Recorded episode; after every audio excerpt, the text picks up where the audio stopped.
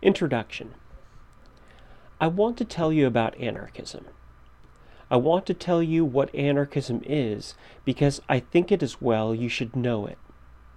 Also, because so little is known about it, and what is known is generally hearsay and mostly false.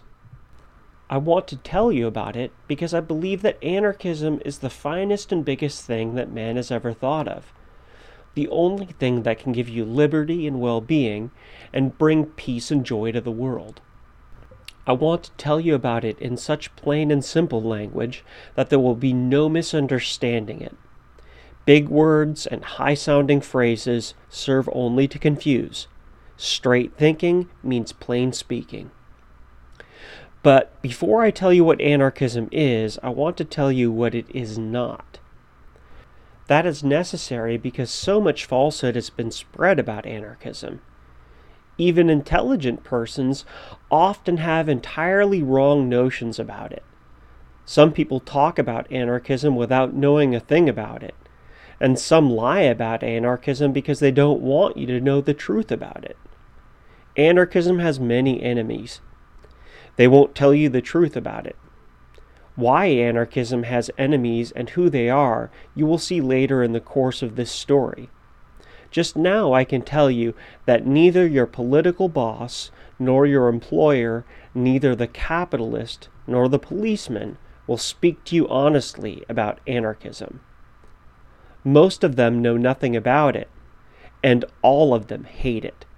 Their newspapers and publications, the capitalist press, are also against it.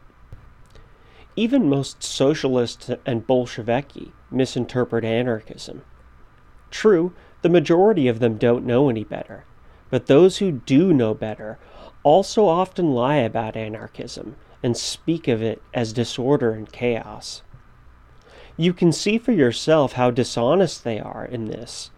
The greatest teachers of socialism, Karl Marx and Friedrich Engels, had taught that anarchism would come from socialism they said that we must first have socialism, but after socialism, there will be anarchism, and that it would be a freer and more beautiful condition of society to live than socialism.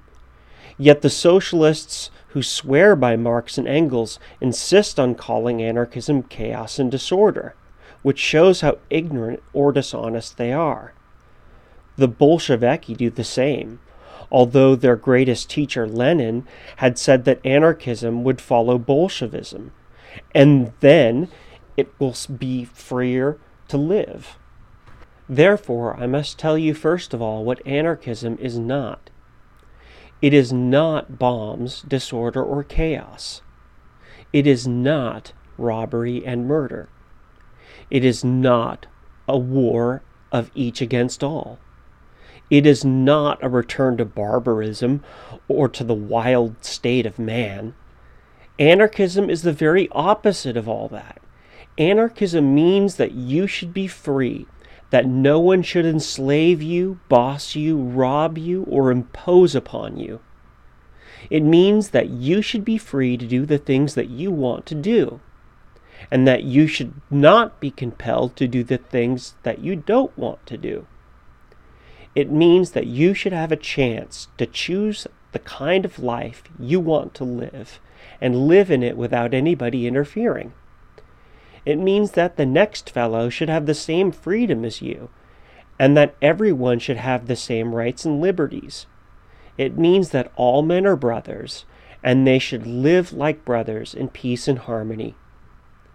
That is to say, there should be no war, no violence used by one set of men against another, no monopoly, and no poverty, no oppression, no taking advantage of your fellow man.